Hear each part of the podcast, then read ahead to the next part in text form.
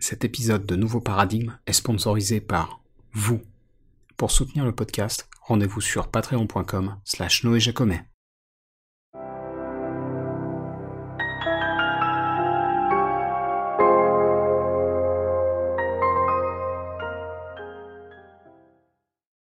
Salut à toutes et à tous, je m'appelle Noé Jacomet, vous écoutez Nouveau Paradigme, le podcast qui explore les problèmes et les courants de pensée qui parcourent notre société, sans tabou et sans préjugés.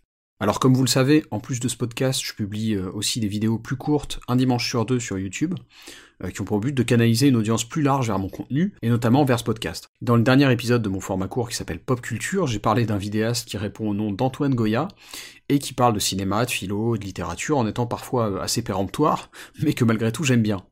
Et il y a eu jusque-là deux personnes qui m'ont dit mais en fait on s'en fout de ces sujets où tu fais du commentaire de commentaire, c'est sans intérêt. Et je comprends que la démarche peut déplaire à certains, même si je pense qu'elle a son utilité, parce que clairement, même à ma petite échelle, c'est déjà visible que j'arrive à élargir mon audience grâce à ça. Mais surtout, ce qu'il faut bien percevoir, c'est que tous les sujets que je traite sur YouTube, bah, ils ont forcément des liens plus ou moins évidents avec ce que je traite dans Nouveau Paradigme. Et en l'occurrence, Antoine Goya, il a un genre de lubie, c'est qu'il ne supporte pas quand quelqu'un parle d'une chose qu'il connaît peu ou mal. Et on va y venir, mais vous allez voir que là, on est tout à fait dans le sujet de l'épisode d'aujourd'hui. D'ailleurs, je comprends cette attitude d'Antoine Goya, et je suis plutôt d'accord avec le fait qu'il faut éviter de parler de choses qu'on connaît pas. Et j'ai au moins un ami qui pense un peu comme ça aussi en plus. Une vision qui est très bien résumée par cette citation de Wittgenstein. Sur ce dont on ne peut parler, il faut garder le silence. Pour info, c'est dans le Tractacus Logico-Philosophicus qui parle de ça. Et si vous connaissez pas Ludwig Wittgenstein, c'était un philosophe allemand qui est né à la fin du 19e, mais donc qui a évidemment publié pendant le 20e siècle. Il a notamment beaucoup travaillé sur le langage, et je l'ai pour l'instant assez peu lu, donc je pourrais pas vous en dire beaucoup plus, mais dans mes lectures à venir, il y a plusieurs de ses productions qui m'attirent pas mal, notamment le Cahier bleu et le Cahier brun, qui sont en fait des recueils de notes qui datent de la période où il travaillait à Cambridge. Et puis j'aimerais aussi lire De la certitude, qui justement est recommandé vivement par le vidéaste Antoine Goya, et donc apparemment c'est un recueil d'aphorismes qui ont trait à la façon dont nous les humains, on forme nos convictions, nos certitudes, nos croyances, etc. Et justement, tout ça, comme je vous l'ai dit, c'est très en lien avec ce dont on va parler dans l'épisode d'aujourd'hui, puisque comme le titre l'indique, on va se pencher sur ce qu'on appelle l'effet Dunning-Kruger. Donc l'effet Dunning-Kruger, ou effet de surconfiance, c'est un biais cognitif dont il arrive, je pense, à quasiment tout le monde de souffrir une fois de temps en temps. Je précise que c'est une simple intuition de ma part, à ma connaissance, il n'y a pas eu d'études à grande échelle sur le sujet, mais vous allez voir qu'au niveau expérimental, c'est assez intéressant. Donc cet effet, il porte son nom en référence aux deux psychologues qui l'ont proposé, David Dunning et Justin Kruger, qui sont spécialisés en psychologie sociale.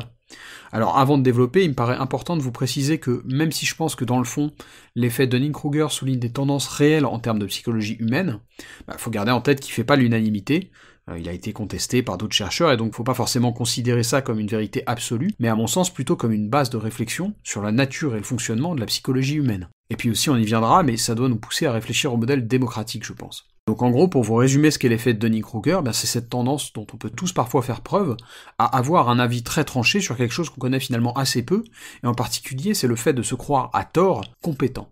Autrement dit, l'effet Dunning-Kruger, c'est une sorte de défaut de perception qui va nous pousser à nous penser experts sur un sujet où on ne l'est pas.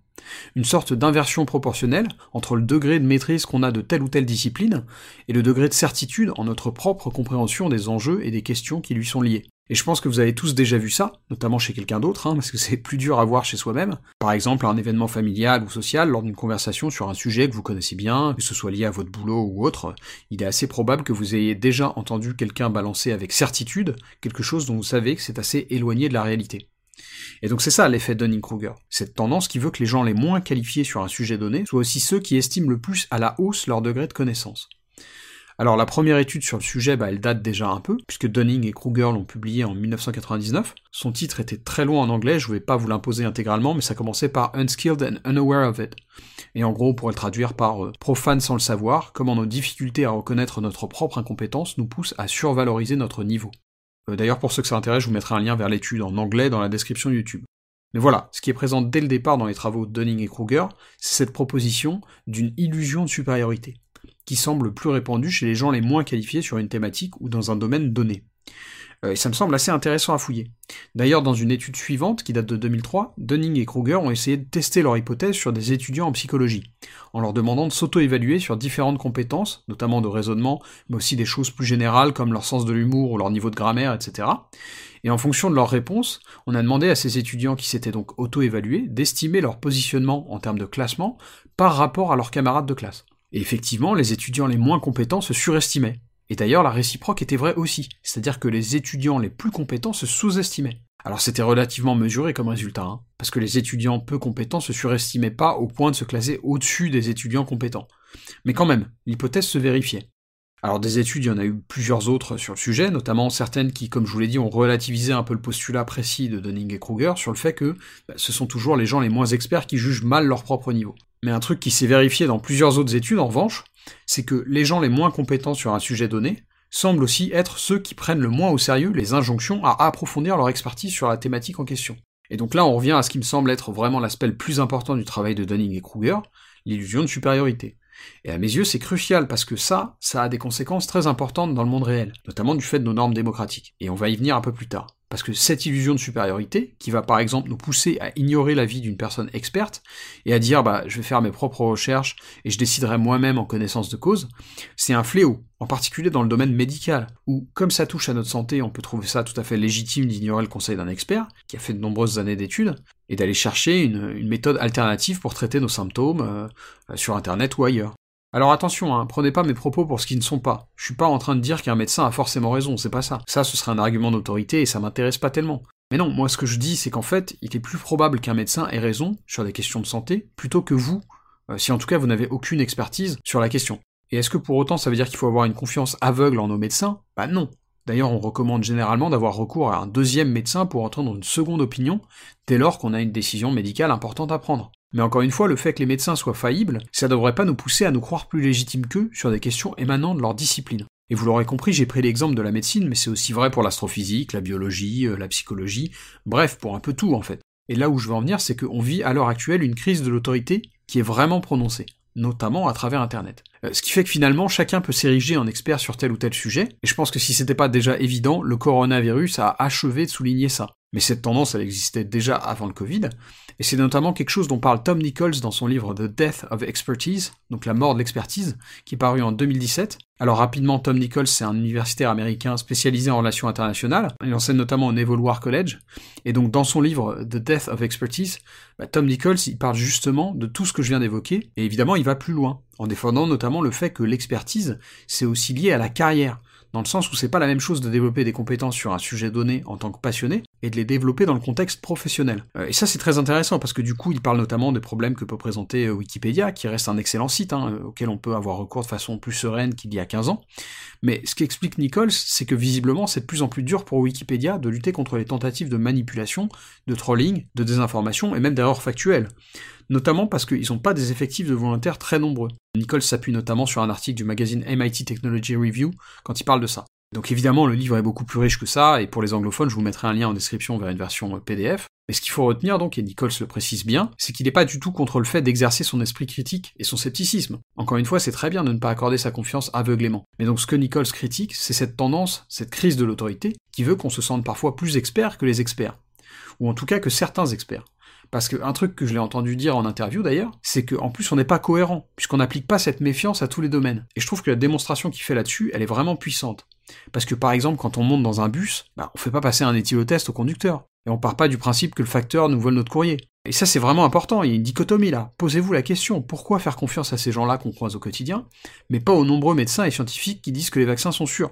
Vous l'aurez compris, mon avis sur la question, c'est que je pense qu'il faut étendre cette confiance basique qu'on a dans notre facteur ou notre conducteur de bus ou de train ou même notre pilote d'avion à nos experts scientifiques. Est-ce que c'est une méthode infaillible? Non. Je pense que vous vous souvenez tous d'Andreas Lubitz, je sais pas comment ça se prononce, mais qui était ce copilote de ligne euh, visiblement maniaco-dépressif et suicidaire qui a provoqué volontairement le crash de l'Airbus A320 du vol Germanwings 9525, causant la mort de 150 personnes, dont lui. Donc oui, occasionnellement, vous allez trouver un expert qui est plus ou moins défaillant. Là, c'est quand même un cas extrême, et qui va faire ou dire des choses qui sont à l'opposé de ce que font ou disent les autres experts. Et donc ça, ça pose deux questions. Premièrement, est-ce qu'il faut prendre au sérieux un expert qui a un avis qui est en contradiction totale avec le consensus de ses pairs? Et là, il n'y a pas de réponse toute faite, je pense qu'il faut juger au cas par cas. Mais vous l'aurez compris, à titre personnel, dans le cas de médecins comme Didier Raoult, Louis Fouché ou Denis Agré, je pense que la réponse est non. Ces experts-là ne sont pas crédibles. Regardez notamment le travail récent de Mediapart sur Raoult si vous avez besoin de vous en convaincre.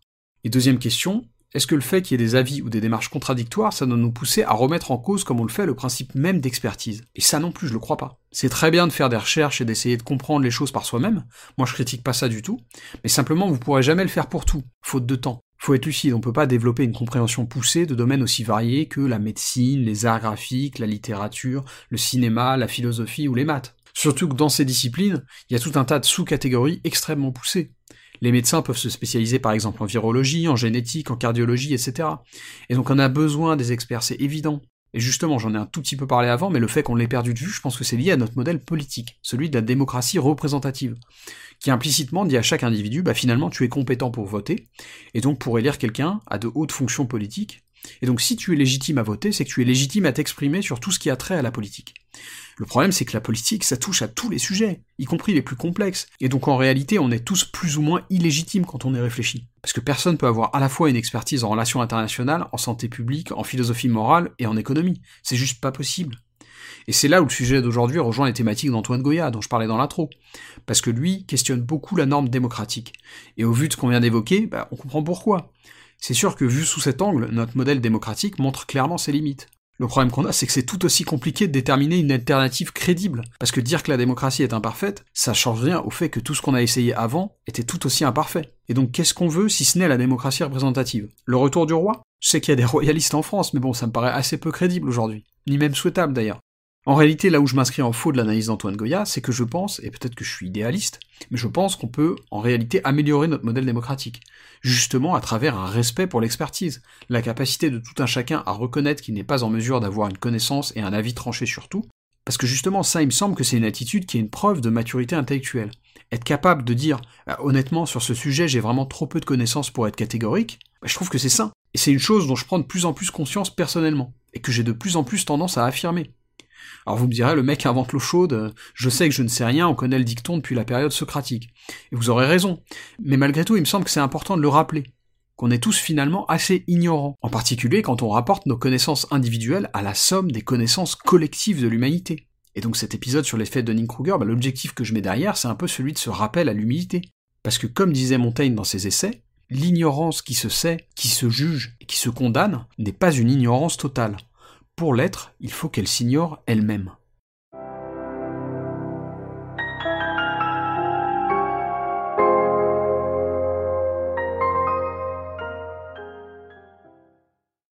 Si ce podcast vous paraît utile ou intéressant, il y a plusieurs façons de le soutenir. Vous pouvez le recommander ou le suivre sur Apple et Google Podcasts, Deezer, Spotify, YouTube, etc. Vous pouvez le partager à vos amis et vos proches sur les réseaux sociaux, ou même en parler sur votre propre blog ou dans votre propre podcast. Enfin, comme indiqué en début d'épisode, vous pouvez financer Nouveau Paradigme directement en vous rendant sur patreon.com slash noéjacomet. Et quel que soit le soutien que vous m'apportez, merci, c'est vraiment grâce à vous que ce podcast peut continuer à exister et se pérenniser.